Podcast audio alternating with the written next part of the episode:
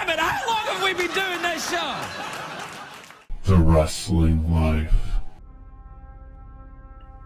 Hey everybody, it's the Wrestling Life. It's episode 308. It is SummerSlam week of 2022. I'm Ethan.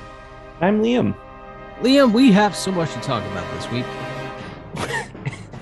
we have so much, and uh, and so much we cannot talk about because we have so much to talk about, more than perhaps ever before. I feel like we've said that a lot the past year or so. I feel like about a year ago the Punk news broke, and I feel like every other week since then we've had a week where like, yeah, this is the most this is the most newsworthy week we've ever had. Well, it doesn't get much more new newsworthy than uh, than this one, I guess. Yeah. So uh, I went out of town last weekend, and uh, I didn't take my computer with me, so I couldn't do any work. And uh, Friday turns out they dropped the uh, WWE drops the biggest non Chris Benoit news story uh, in in WWE in my lifetime. Vince McMahon retired. Will come out later that it was a resignation and not just a straight retirement, but Vince McMahon allegedly no longer running WWE. Stephanie McMahon and Nick Khan, new co CEOs. I'm sure Nick is running the business and Stephanie is there to be the, the public face of the business. Triple H back in his perch as executive vice president of talent relations. He takes over the old Johnny Ace job. And Triple H also in charge of creative. So people have pointed out Vince McMahon still controls like 80% of the voting shares in the company and he did not divest himself.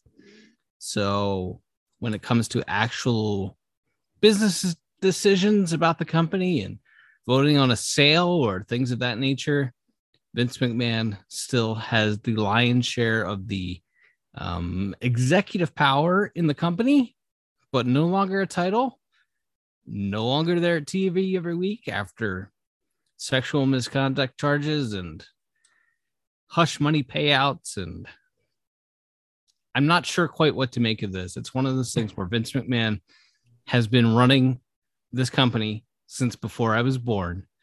And we're now told he is no longer running this company. And people, it's not even like the this is a work mindset. It's a I have literally never seen a WWE slash F not run by Vince McMahon. And so I physically am not capable of believing it until I see it because we were told our whole lives this guy was just going to work till he dropped dead. And now he's been forced out of his own company, it would seem. So much to talk about within this story.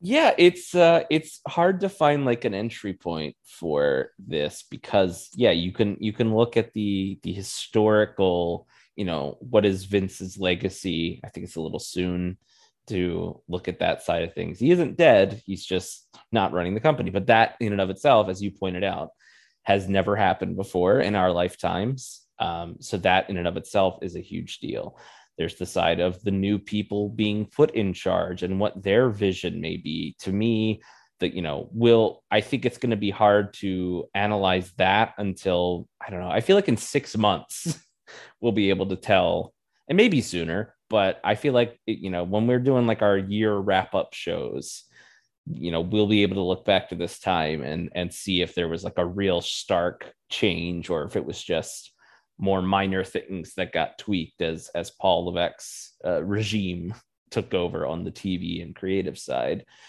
And then yeah, you have you have the you have the you know the scandal which you know as of now there's a you know the the company in their statements gave themselves a little bit of legal wiggle room that this could not be all that there is obviously the 14.6 million number was already bigger than the previous number we had heard by a couple of million dollars.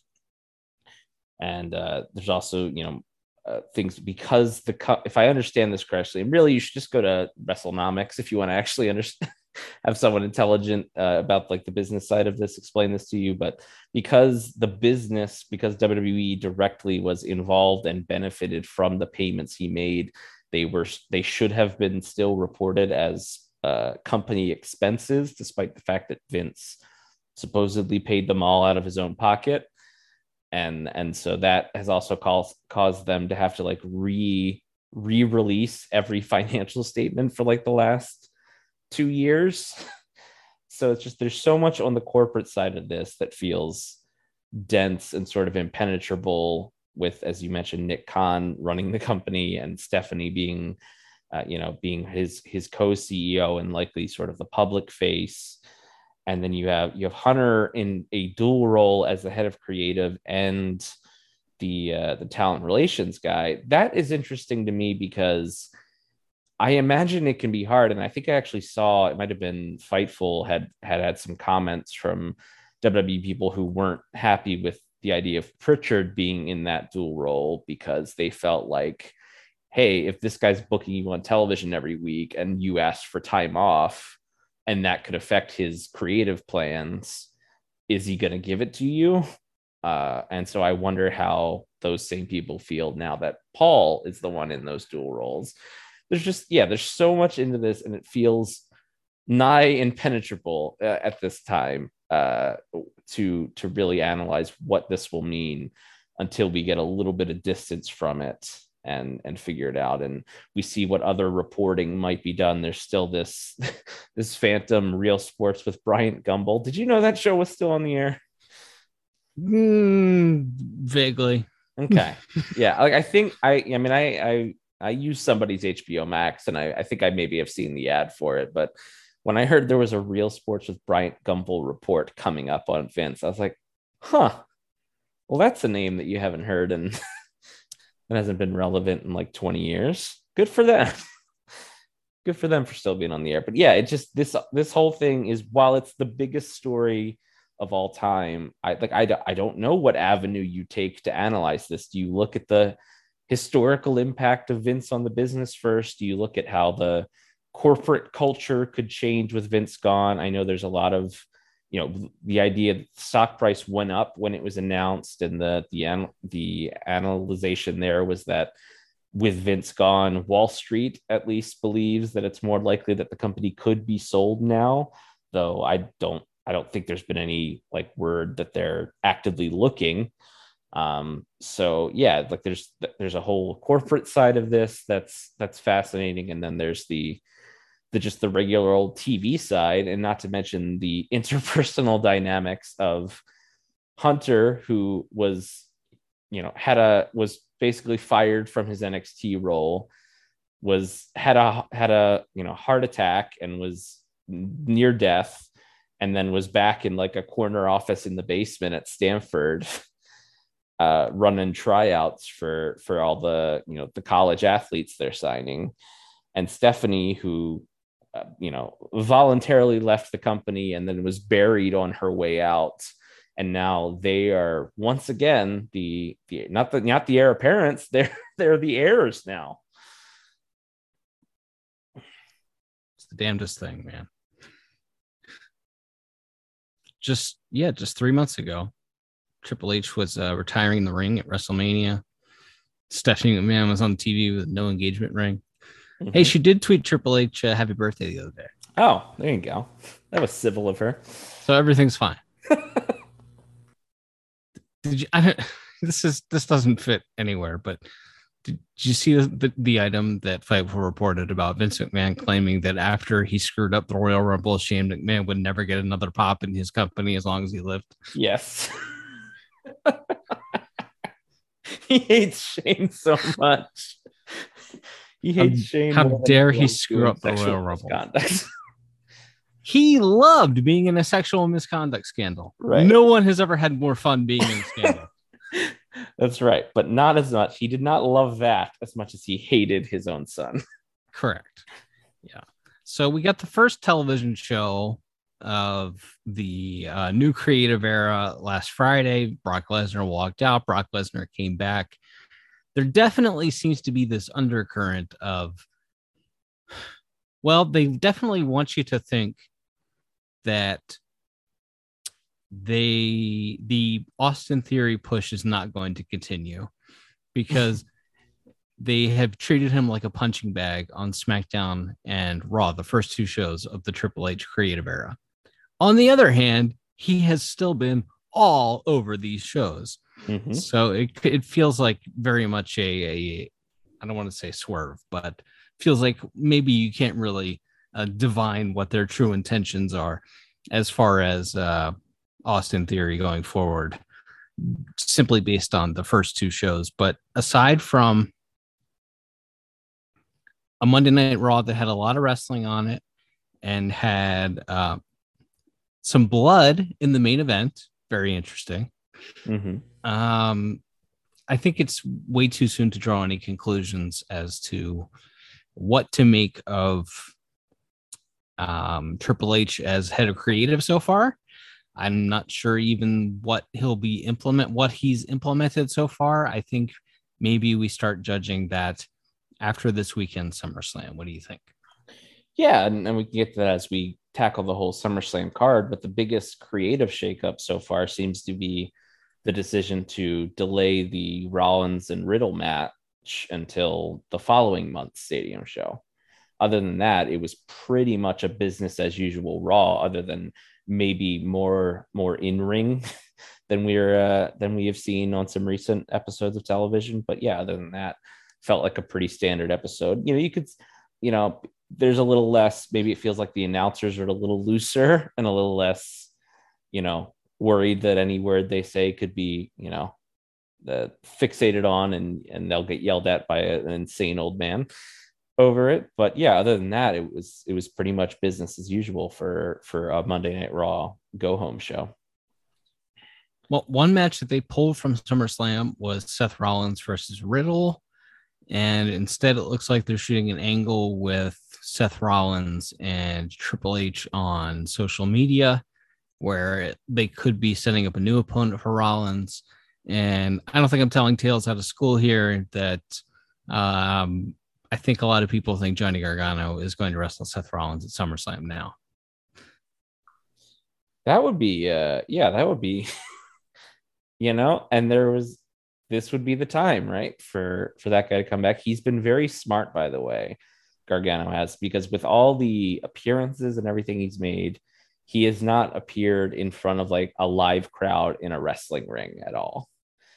And that so he has saved that for a big moment and hey, this would be a good good way and a good marking of the territory Yep, for, very much. for the new regime to for Paul to bring one of his guys back that was kind of I don't want to say forced out because they did offer him a contract to stay, but um yeah, obviously not a guy who was looking whose prospects looked particularly bright, um, other than as a tackling dummy for you know the forehead guy and the other and the Creed brothers and whoever down in NXT. So yeah, that would be a, a big kind of marking of the territory for him. And a lot of Hunter's other guys uh, aren't free to come back anytime soon. So Johnny would be the one you would think if you were trying to make a big, uh, big statement that hey, this is a new era and and Paul's guys are coming in.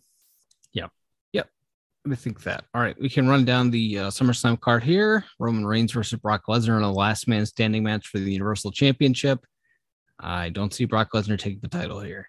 No, I mean it would be, it would be so, it would be funny. I think if after a seven thousand day reign as champion, Roman just ended up losing it to Brock. That would be funny. Um, but no, I mean the I think they even feel like this isn't that exciting of a match. Like they haven't really they didn't do like the big brawl this time with with Brock and Roman or anything like and I mean they did the promos, but it was pretty standard like you know Paul Heyman the tribal chief the catchphrase and and Roman's going to be the champion after SummerSlam and and Brock I assume Brock has cut one promo that I've probably forgotten by now since he's been back, but he's mostly just kind of been I mean he came out and beat the tar out of Theory last week and then uh, you know that that yeah, just doesn't feel very exciting. It feels like the hook for this that they have set up is is Theory going to cash in and on whoever wins, and I think whoever wins is Roman. So yeah, maybe maybe Roman wins and then Theory cashes in and loses. I don't know. Yeah. Well, I definitely have gotten the, the, the vibe that he's cashing in and losing whenever he does cash in, which, you know, kills the guy's career. But I Oh well. yeah, nah. to a nicer guy, it couldn't happen. La la. Bobby Lashley is wrestling theory for the United States Championship on this show. His theory is just up and down every single show. The Usos and the Street Profits with Jeff Jarrett as the guest referee. Naturally for the for the uh, undisputed tag team titles. Jeff running, Jarrett. running a stadium show in Nashville, you need to bring in the hometown boy to sell some tickets, brother. Jeff Jeff Jarrett maybe in the most tenuous position he's been in in I don't know days at least. Now that he has this role as an executive in WWE and the regime that was in charge of uh, giving him that executive position suddenly perhaps falling out of favor.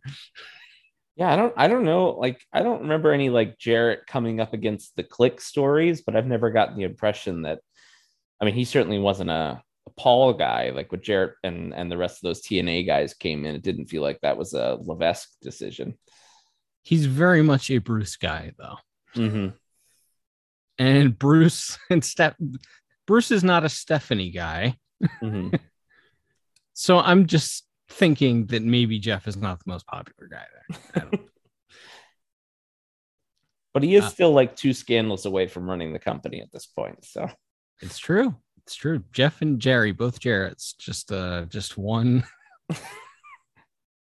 one scandal away from running the World Wrestling Federation, decades apart.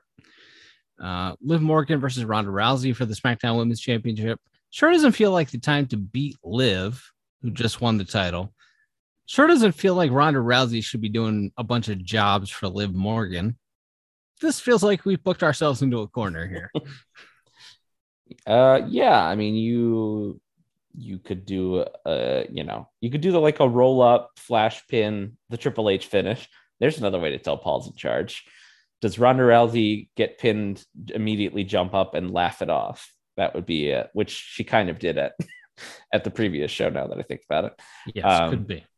but uh, yeah, I mean, Charlotte's like a healthy scratch to come back soon, right? So, you know, you could always have her just run in and cause a DQ, and then you set up a three way for next month or whatever. Yep. Uh, Pat McAfee versus Happy Corbin.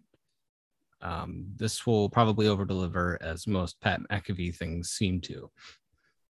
Yeah, people people love the guy, and he's he's good in this role, and like they had footage of like of of like that they were roommates when they were both briefly on the Colts together and things like that. So it's yeah, it's it's a fine little feud, and yes, I think people will be into this in the same way they were very into Pat's match at Mania. The Mysterios will be wrestling the Judgment Day. Now, here's one little thing that that uh, that happened on Monday Night Raw. So Rhea Ripley came back and attacked Rey Mysterio. Mhm. which was which is kind of interesting.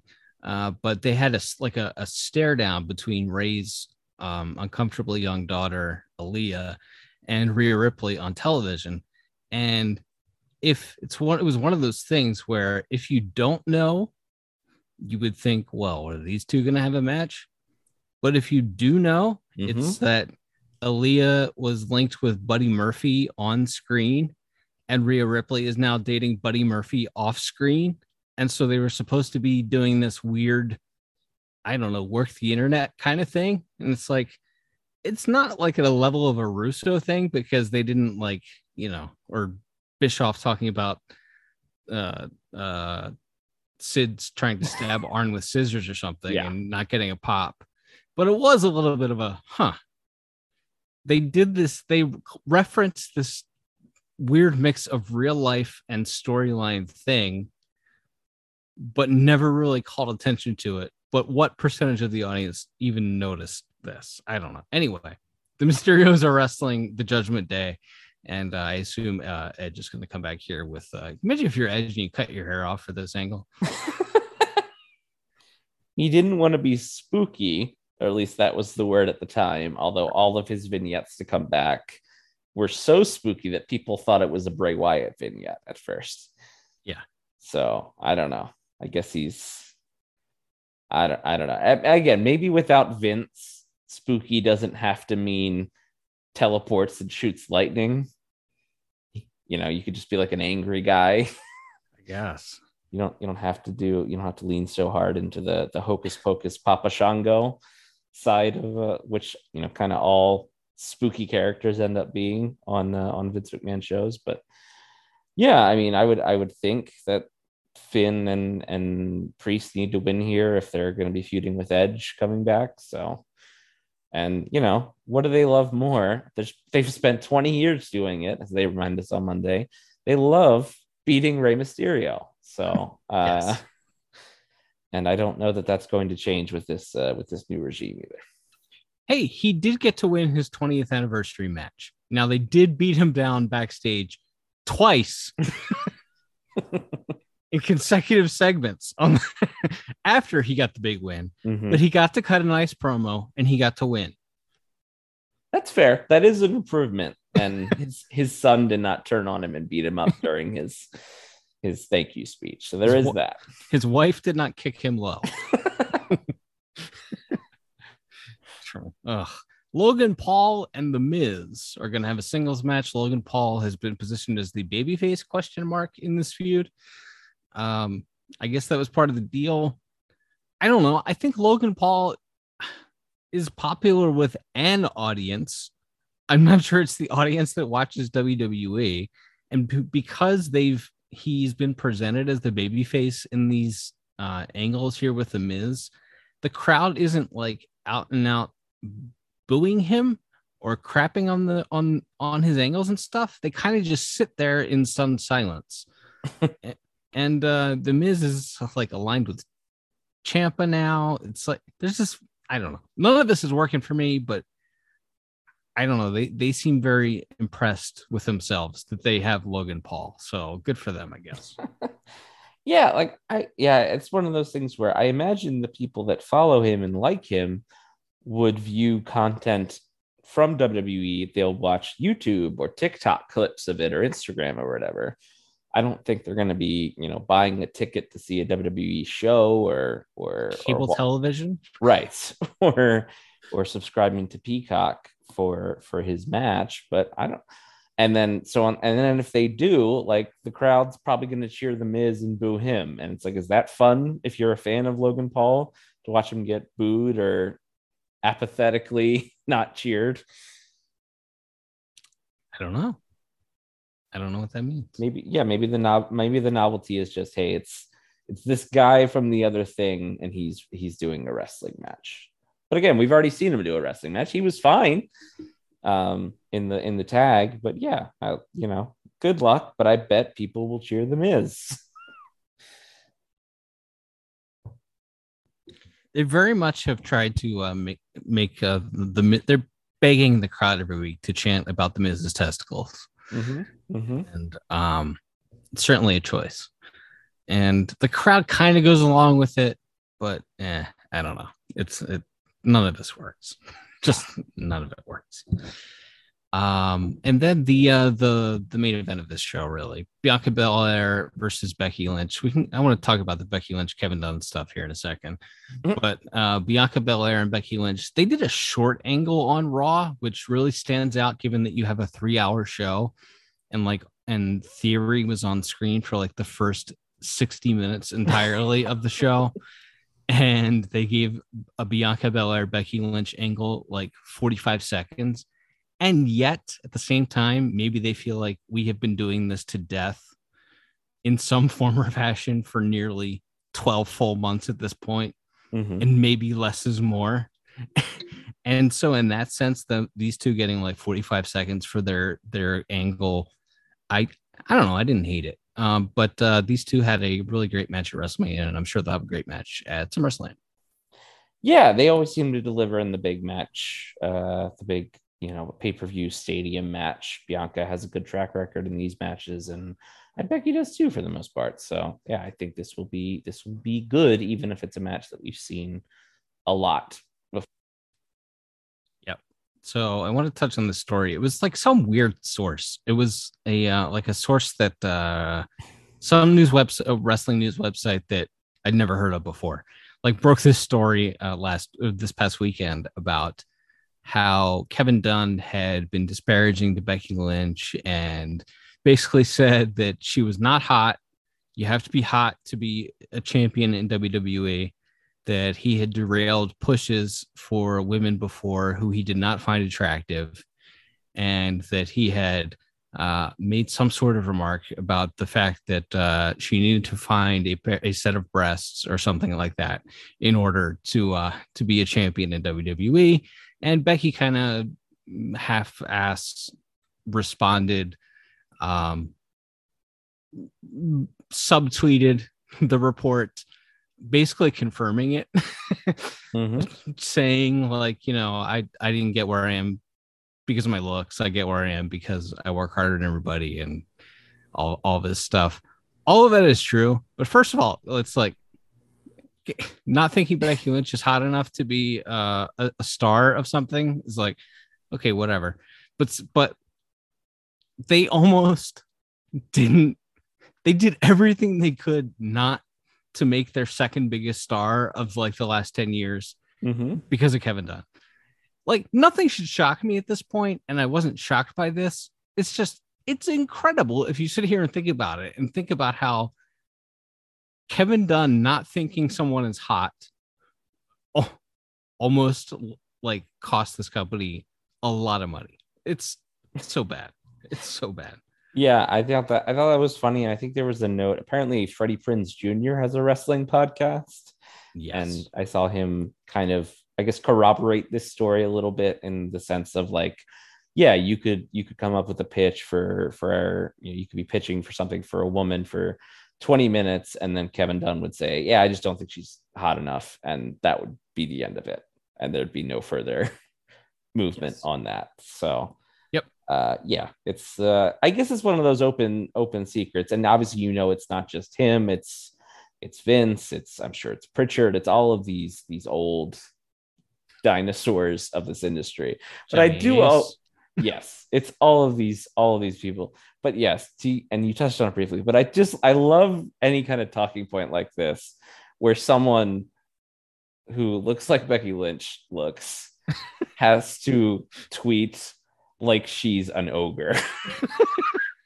Like and they do this on television. Like they would do this on television with bailey and other women who they clearly didn't think were hot. So they would have one of the women they did think was hot was hot collar ugly. And then Right. the and then the, the when the baby face would stand up for themselves they'd be like well i might be the most ugly woman in the world but i try real hard. And it always cracks me up in a weird way. As like as horrible as it is that you're putting these women in this position it's like yeah like i don't know it depends on you know it's all subjective of who thinks what is attractive and whatever but it's just the idea that we're like oh yeah becky like becky lynch is is this this hideous creature who lucked into her stardom because she can talk or whatever it's like what what what planet are these people on where you're like nah no, I can't see why anyone would think she's cool or mm, attractive or interesting. No, no, that's too bad. No, Fascinating. It's fascinating to me. It really, it really is. so we'll see how the uh, how the WWE world turns here this next week. Um, this will probably be posted on a Friday and or Friday morning, Thursday night. You'll probably be probably be listening Friday morning or Friday during the day sometime. So I'm sure like Friday afternoon at four o'clock, the next twist in the Vince McMahon WWE scandal will will come out, and we'll have Mhm. to talk about it at some point. But yeah, uh, AEW Dynamite was television show this week. There's more belts. They did a Ring of Honor pay per view where this past weekend where Claudio Castagnoli beat uh, Jonathan Gresham for the world title. Jonathan Gresham left. he quit.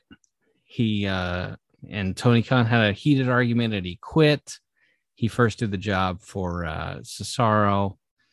I don't. There are so many tentacles to everything that's going on in AEW right now. It's like there's a Battle of the Belts show next week that they didn't even mention on TV this week. There's they're building to something called Quake by the Lake in a couple of weeks. Mm-hmm. They're shooting Ring of Honor angles on AEW shows because Ring of Honor doesn't have television. They have like every episode of Dynamite since All Out has been a very special episode of Dynamite. They've had like two weeks of uh of uh Fyter Fest, and then this week is Fight for the Fallen, and it's just there is so much AEW content and Ring of Honor content, and then we have we're just five weeks away from All Out. It's it's it it never stops. Well, I will say I'm very happy that most of the uh the ROH stuff is being relegated to Rampage because that just makes it feel like a show I don't have to watch anymore. Sure. Um, for the most part. Uh, so that's that's fine. Um, I would prefer it not be there at all. But you know, that's if if beggars could can't be choosers here, I'll take I'll take that stuff getting mostly relegated to to Rampage. It's, yeah, as far as the the pay per view, I did watch it. Um, opener was all right. Uh, I thought the the Rush and Dragon Lee match. Dragon Lee had a please hire me match. He Sure. did he did he did some classic Dragon Lee things where you thought he was dead about three different times. Sounds about right. And uh and and that was a lot of fun. And then yeah, the main event. Uh I did not think that this Briscoes this is this Briscoes FTR thing was to me a classic example of longer doesn't always mean better. Sure. Um, we've talked about that, I think, quite a few times over the years. It was still very good, um, but to me, it was it was probably two or three notches below their previous encounter, and a lot of that is because uh, you know it went almost 50 minutes, and it's two out of three falls, and it was not a particularly hot crowd to begin with. Um, and then on top of that, you have them going very long, and the crowd doesn't really get into it until you get to that third fall anyway. So I think there was a lot working against it. But yeah, overall, I think the show was was a solid enough thing. And then I thought Dynamite this week was, f- for the most part, a really, really good show. I don't know why Tony Nese and Mark Sterling. I like Mark Sterling because I like the Major Wrestling Figure podcast, and he's one of the hosts on that. Uh, I don't really care for him as a television character, and I definitely don't care for Tony Nese a television character. Um, and the idea that they're challenging uh, for the tag belts when you have so many other teams doesn't make any sense to me. But uh, yeah, they're around. Other than that, I thought I thought there was a lot of good wrestling on the show this week, and I thought that that that like I don't know, ten to twelve minutes of television time from Ricky Starks versus Danhausen to Ricky Starks versus Hook to the Ricky Starks promo where he kind of turns himself babyface to Powerhouse Hobbs turning on on Ricky Starks. Like that was, I thought, just tremendous television. Like when they almost never do. It's like it's always to the back. So I, uh, even though I watched the show on tape delay, I did not know that the Hobbs turn was coming. So when they come back from break and Hobbs and Starks are still in the ring, I was like, well, that's strange. That never happens on this show. They never do follow up on this show. Right. And then they did, and it led to a really big angle, and it felt like kind of a big status quo shift for for both Starks and Hobbs, who have been regular parts of the TV for I think most of this year, but have been in the tag division. So it felt like a a big reset and like a you know something that maybe will freshen the show up a little bit. And then I thought Jungle Boy cut like a really good promo for a guy who has not cut a lot of promos on live television. Um, I thought he needed to bring it, and he did. Uh, I wouldn't have done the Christian interruption this week. I would have just let Jungle Boy hit hit back and hit his his gasping lines about Christian's divorce and things like that Sure. and probably left it there. But yeah, I thought that was good. And then the main event I thought was fantastic. So it's like that's I'm you know I'm a simple man when it comes to these wrestling shows. It's like you give me give a, you give me a couple uh you know a couple good wrestling matches and a couple of angles that I think are like really good and memorable. I'm pretty happy with that show. I'm gonna nitpick them because that's what I do. Always. It's not. I don't want to be the anti AEW guy. Like that's a terrible gimmick to have as Jim Cornette. It's just it's a very crowded field is my thing. Like like live your dreams, honestly. But like when Bischoff went on that train, I was like, man, that train's real full already, Eric. I'm not sure this is the best strategy for you. Now Road Dogg's like trying to lag behind and get onto it. I just I just don't know, man. It feels like that train's pretty full. My my anti AEW thing though is not the um the Cornette. Oh, it's a bunch of flippy do wrestling with short people or whatever. Like my thing is just the execution of of all of their stuff. Most of their stuff I find to be bad, but if if I were to nitpick this show, the two things it would be were uh they they did give Starks a lot of time for those segments. However, like after Hobbs turned on him and hit him with a lariat or whatever, uh, 15 seconds later it was to the back. Like they very much rushed that. Also, Powerhouse Hobbs has breasts and should be wearing and should be wearing a singlet at all times, Disagree. including at the grocery store. he Well, had he has he has breasts. They shouldn't be like hanging out there on Power television. lifter. He has big, powerful pectoral muscles. They're breasts. There's a difference. I mean, by by definition, Are they or are they not breasts? they, I, I, you know, I didn't see us going down this road tonight, and uh, all right, continue, continue on. I, I, I, I don't mean to derail you. Also, the thing that I don't like about Da- Bryan Danielson matches is that I'm worried for his health the entire time. and he chose to build a match around pretending he was having a concussion. Not for the first time. Nope. He loves loves to do that. match. Yep. Loves to do that and build matches around bumping on his head and neck. But uh, yeah, so I didn't care for those items about AEW. And I also don't think we need more championships. And they're going to introduce a trios championship. Yeah, I mean, I don't, I don't, I don't need that on the show. Um, but it's, it's, it seems like it's the reason to do belts. If if it's just to kind of inform a story where you want the Bucks in a permanent six man group, and you give them a reason to have regular six man tags, whether that's with Hangman or with Omega.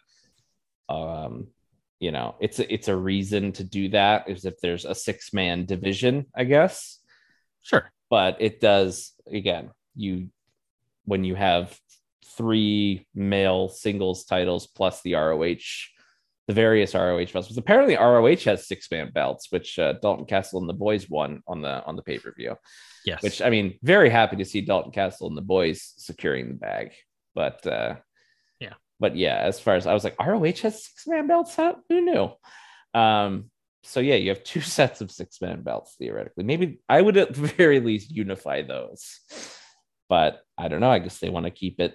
I want to. They want to have all these belts. Some of the belts will disappear theoretically if ROH ever gets this mythical television deal. God, I hope so. But uh, in the meantime, you're you've got all the ROH belts, the the three men's singles titles, the tag belts, and and then the, the couple of belts the women have. So yeah, it's a it's a belt heavy show. There's no doubt about that. Yep. Yep. Powerhouse Hobbs. Breasts. it's just I don't like he's just a big muscular man. I don't I I disagree. he looks like a man who bench presses a lot of weight. That's what he looks like to me. He, he shouldn't have his shirt off on television. That's, that's all I'm saying. Uh, I went to Waterloo, Iowa for the uh, um, Lou Thesz George Tragos Professional Wrestling Hall of Fame induction. You watched my dog while uh, my wife and I went to Iowa. Mhm. If you're if you're done with the wrestling, ever if you just want to hear about modern wrestling, everyone you can tune out now. It's story time, baby. Yeah. So uh, in 60 hours, we went from Baltimore, Maryland to Chicago, Illinois, to Waterloo, Iowa, to Chicago, Illinois, to Harrisburg, Pennsylvania, to Baltimore, Maryland. 60 hours. I would not try to do this trip in 60 hours again. Mhm. Uh, however, I'm glad I went to Iowa. Uh, saw I we they announced that they were inducting Trish Stratus into the uh, pro wrestling wing of the National Wrestling Hall of Fame um, more than two years ago. This is supposed to happen in 2020. Uh, got postponed because of COVID. Got postponed again in 2021 because she couldn't get out of Canada because of COVID. Finally, it happened this year, so it was just as a fan, as you know, she's on my Mount Rushmore of wrestling. What? It was very important for me to be there to support Trish Stratus. Uh, Mhm. I'm sure she appreciated it. Um, yeah, so there was an indie show on Friday night um, where Trish did an appearance. Uh, got to get a photo op with Trish, got to talk to Trish a little bit, gave her a business card. Mhm. I pitched doing a podcast with her. She was mostly confused. Mhm, mhm. Um, she's like, wait, you want me to be on your podcast? Sure, I'll do. I'm like, no, I want to do a podcast with you. She's like, well, well, wh- what? Why? I'm like, I'm like, no, like, it's like, wait, you're my podcast. Yes, we would do it together. Um, I have ad people. We have, I have all the infrastructure. You're leaving a ton of money on the table. This is why you need to do it. And she was just mo mostly confused, I think. So she's like, Do you have a podcast now? And I'm like, Yes, it's on the business card. so I don't think I'll be doing a podcast with Trish Stratus, Mhm. but um, she's a very nice person. And uh, let's see, Colt Cabana and Mike Bennett wrestled on the indie show. Maria was there. Maria was just there as a civilian. She was not on the show. She was just sitting kind of off to the side of the crowd. Mhm. Uh, if you weren't looking for her, you wouldn't have known that Maria was there, even, which was unique. Um, a lot of the old timers were there. Uh, JJ Dillon, um, Mike Rotunda. Um, trying to think who else is at the Jerry, show. Jerry Brisco make it out? Jerry did not. Jerry had COVID, as it turns out. Ah. Uh, Wes Brisco, his son, was there though. Oh, Um, good. Yes. That's Uh, the one she he dates or is married to Red Velvet. Is that right? I didn't know that. She I'm 99% sure she is married or engaged to a Briscoe. I'm not sure if it's West or not. I'll be damned. I did not know that. Um, too cold. I saw Too Cold Scorpio wrestle. Amazing. Too Cold Scorpio was on this show. It was incredible. Uh, yeah, Gresh Jonathan Gresham was originally advertised for the show, and uh, I guess Mike Bennett was the replacement. And Mike Bennett worked his ass off on this show. Um, trying to think, they had, you know, it's it's like you, and then they they had your local indie types, you know, and it's like you have the guy who looks like Marty Jannetty, who's like the Impact. The name of the the name of the promotion is Impact Pro Wrestling, which is a real mind f. But uh-huh. their world champion looks like Marty Jannetty, and he's like uh, 41 years old, Mhm. but he's he's the big local hero. Is And he uh, also he- the booker by any chance? Uh, probably I saw him. I saw him the next day at the Pro Wrestling Museum there at the Physical Hall of Fame uh, with the promoter. So Ah. I assume there's some kind of connection there, but uh, maybe family members or something. But uh, fine little indie show on on Friday night there. And Saturday there was the Hall of Fame induction.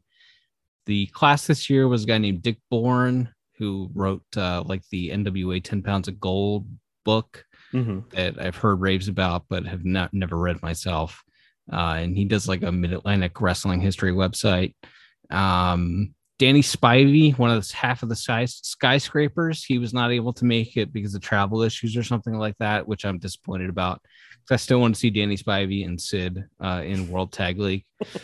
Um, Danny Spivey sent in a, a speech though, and he put over WWE for uh, getting him uh, like rehab, and now he's a rehab counselor. So that's nice. Oh nice. wow. Okay.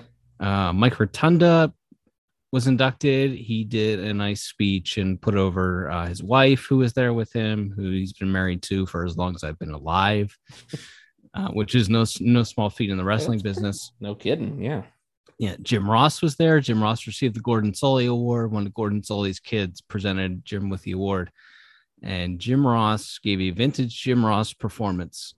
He mentioned that he had been drinking Crown Royal. Mhm. He then proceeded to uh, give out his hotel room number. He then said that he was just joking and that was actually JJ Dillon's hotel room number. I don't think he was uh I, I think it was really his hotel room number. he um he announced that he was not being paid for his uh, for appearing there. Mm-hmm. He announced that Tony Khan had paid for his travel to the uh, to Waterloo, Iowa, and they did. He didn't have to ask for time off or ask for Tony to pay for it. Tony just paid for it out of the goodness of his heart. Hmm. He, um, which I, I guess he really wanted to put over Tony Khan. Uh, he Well, you know that contract's coming up in like 18 months. Yeah. That's right. Yeah. He said, hint, hint, his words, quote, hint, hint. He wants to call some of Mike Rotunda's kids' matches someday.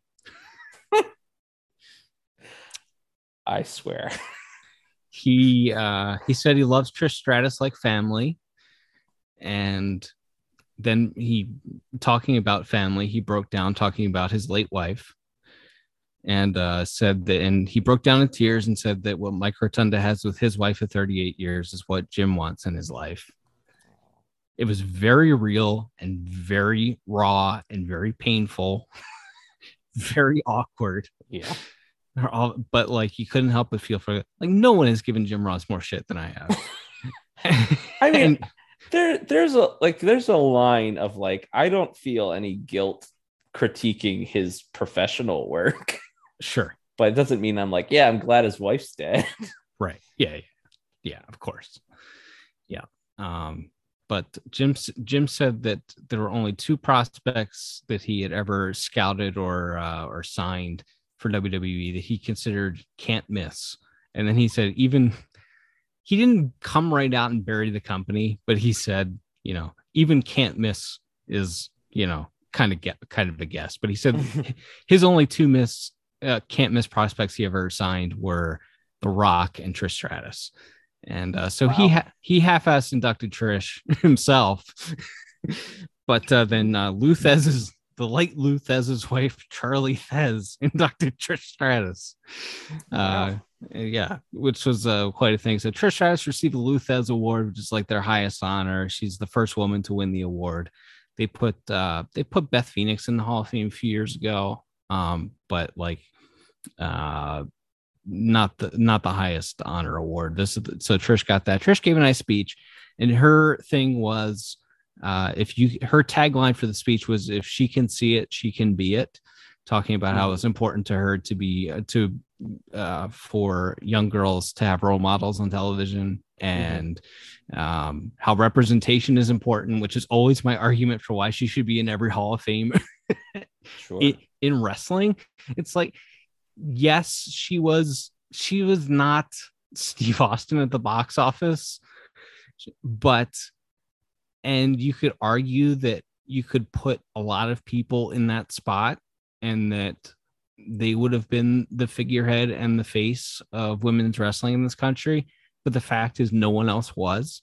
And for half a there's, decade, There's a lot of women, a lot of blonde women with, you know, enhancements on those television shows in those days, and none of them quite caught on the way she did. So there's something to that for sure. I mean, she she was the face of women's wrestling in this country for half a decade. Mhm. and has not been re- regularly been on television for 16 years and is still really over. So I, th- I think she should be in every Hall of Fame everywhere. But yeah, and uh, yeah, so that was it. Uh, nice banquet. You it was a Hall of Fame banquet, and I was uh, I was sending you uh, uh, correspondence and uh, reports from the banquets that it was going on, and um, I my wife and I dressed up. Trish Stratus, as you mentioned, was dressed like she was at the Oscars.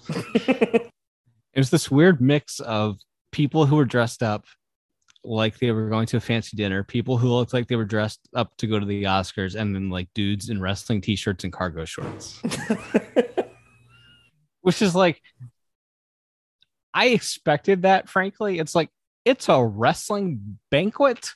There could be people in spandex, there could be people in tuxedos. Did anyone dressed up as Macho Man? Uh, I mean, Jim Ross is wearing his cowboy hat. you know, there's nobody, you know, dressed as the Macho Man that I saw, or like, you know, in Boogeyman cosplay or whatever. But yeah, always, always a very strange mix. Uh, so anyway, uh, I'm not sure if I'll. I I think off the top of my head, there's two pro wrestlers that I would do this for. That I would get on a plane and travel for two and a half days to to go see honored, and I think it's Trish Stratus and Sasha Banks and maybe if you caught me on a good day, Becky Lynch, but the list is very short. But anyway, thank you for giving my dog his ham medicine and uh, going taking him outside at four o'clock in the morning Mhm. and uh, And And, driving uh, back down to Baltimore after going home. because of my flight. Our flight was delayed coming home, and it's like there was a, a really decent shot at one point that we were not going to be home until late on Monday. we were supposed to get home Sunday afternoon, and there was a more than fifty percent chance that we were not going to be home until Monday evening. And it was like, oh no, this isn't good, man. Like I probably would have tried to figure out another solution. We have other family that lives in the area that maybe I Mhm. would have asked for to do a favor.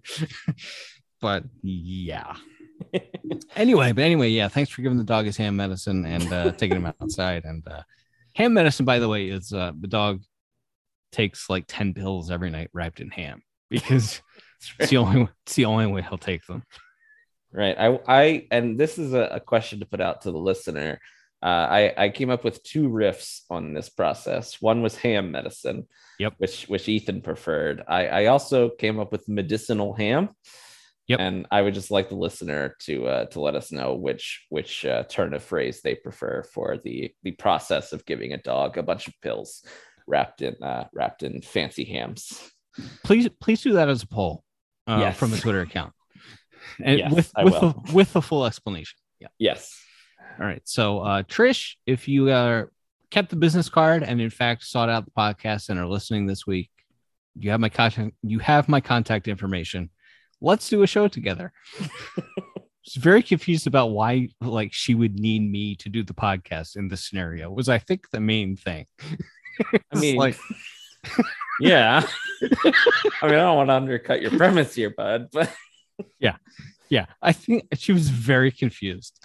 well, I guess like, yeah, it's a thing of like, but you understand if you could, yeah, if you could like play her like five minutes of like the con- one of the Conrad shows and be like, you need a guy Yes. in the driver's seat Yes. who goes, date, here's the day and the date and the time. Here's what's going on on the rest of the show. Here's your segment. Tell me about it. Like you need that guy in the driver's seat. Precisely. And I need to be that guy. No one else cares enough. No, or would would I should say no one else would care as much. no one would do it as well. Like there are plenty of people who could do it. No one would do it as well. Fair enough. Oh, we didn't talk about Ric Flair's last match either. Oh yeah. Ric Flair's having his quote unquote last match this weekend, which is like an indie show with uh, Ric Flair and Andrade team against uh, Jeff Jarrett and Jay Lethal in the main event. Are you gonna watch? Uh it's gonna be game time. My one buddy and I were talking about it, and if he if he uh if he w- is, is willing to split the cost, I think I'll probably end up watching it. They got me, you know. I'm paying my nickel to see the old freak bleed. I have I have to watch it, so I will. But tell you what, on the unintentional comedy scale, like Jay Lethal punching Ric Flair in his surgery wound, and Ric Flair shouting, "Ow, my surgery wound!" Pretty- very funny. Pretty bad, pretty bad, pretty bad. Like, if, why do you have if you have to explain, "Ow, my surgery wound"? also, if you have a surgery ru- wound, why are you wrestling? I don't know. a Anyway. pacemaker and a blood and a blood thinners and an inner ear thing and a foot problem. it's fine. It's gonna be Yep. fine. Yep. Charlotte had a note. I guess somebody asked her in some interview, and she was like, "Yeah, he wanted to come off the top rope to the outside in this match," and I told him no. Yeah, he wanted to do a dive.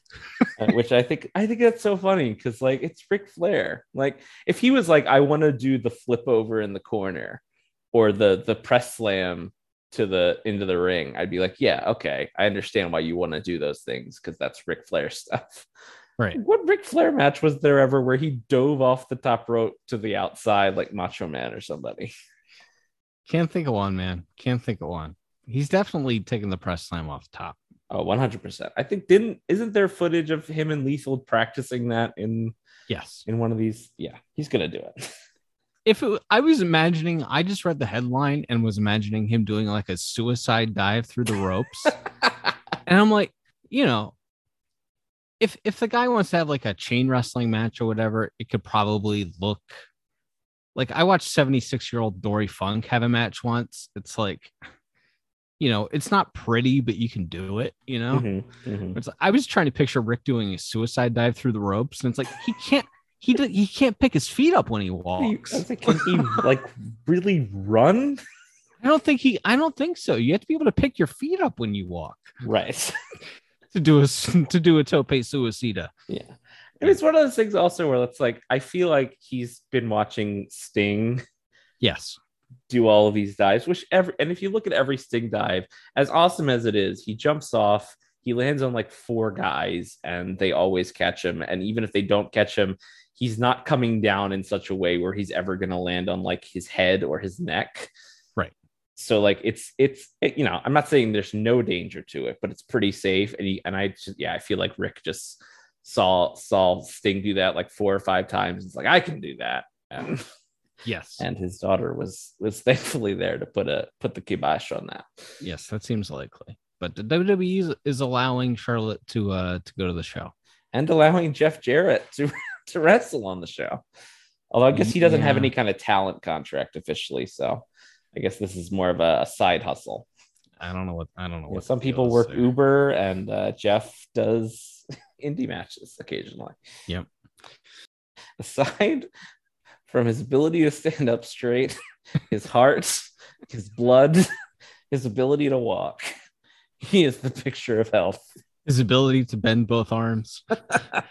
so he's got that he's got that one arm that's still all jacked up because he like tore his rotator cuff in TNA and never got the surgery to fix it. Remember Mhm. that? Because he had to go do the run in in the Hogan and uh, Sting match. Yes, in, in his previous last match. Yes. And he- yeah, and he never got the surgery, so he like can't bend his one arm now. All right, um, covered pretty much. Oh, G one's happening. I don't care about that. Uh, anything? We've covered a lot. Is there anything else you'd like to discuss? No, I think that that covers the the big the big monumental notes. Like I said at the start, I think the Vince stuff when it comes to the TV, yes, we'll know after SummerSlam, but I feel like I feel like give this like three to six months, and then we'll really be able to see like there, if there's like a, a big shift coming as far as obviously Johnny Gargano coming in would be a big shift immediately, but yeah, I I I don't expect too many like monumental mental changes to uh to the to the plan right off the bat here, I guess. Yep. All right, everybody. Till next time, I'm Ethan. And I'm Liam. We'll be back soon with more stories from the wrestling life. Bye bye. Thanks for listening. Don't forget to leave us a five star review on Apple Podcasts. Now, here are this week's bonus features.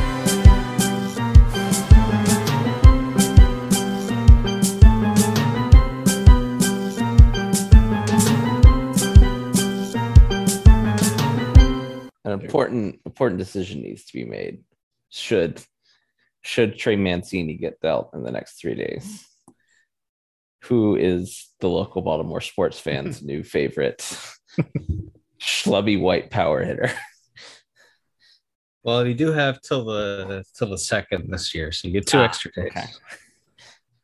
You get two extra days to decide. Uh, it's a real uh, conundrum, though. I feel like if you're going to trade him, you should have traded him in April. Mhm. I would just totally stand pat right now. I wouldn't actively try to trade away pieces. I actively wouldn't try to add pieces to this team right now.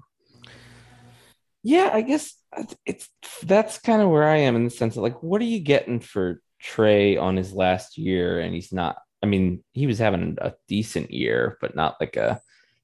It's not like he's, you know, in the MVP race or anything. Like he's Right. He's okay. I mean, before his Ofer stint that he had the last couple of weeks, it's like, yeah, he's batting like 280 and he's got some doubles and a few homers, and it's like, yeah, he's he's like a solid piece and maybe like a I guess there's more spaces for him now because NL teams have a DH too. Yes. Um, but yeah, it's like the but like what are you getting back for him? Like some a couple single A like Right. Question mark prospects. Like is that worth it? Or you know, is is it kind of a wash of not getting those guys and you know signing two more guys off waivers or whatever. And and if he walks in free agency, he walks. Like you're not, you know, statistically, you're not necessarily replacing like this giant piece of your of your offense. Right. There's the thing too, where we, there's the mutual option for next year, and when they like signed the contract, when they announced that he had signed, it was like, well, everyone who reported on it was like, well, no. Usually, when there's a mutual option, one side declines. It's like, well, but in this case, it doesn't have to be that way. Like right. you, you, you keep the most popular player on the team next year if you could, and uh, you know, I think he'd want to stick around and be part of a playoff team if we get there next year. I think maybe I think there's a chance both sides agree to the mutual option. Mhm. So there's that. Yeah, that'd be. I mean, yeah, I'd I'd love to see him stay at least. Yeah, at least for for one like legit run at a playoff. It would be cool for you know, in the same way it was for like when Markakis being on the team for 14 was cool because he Right.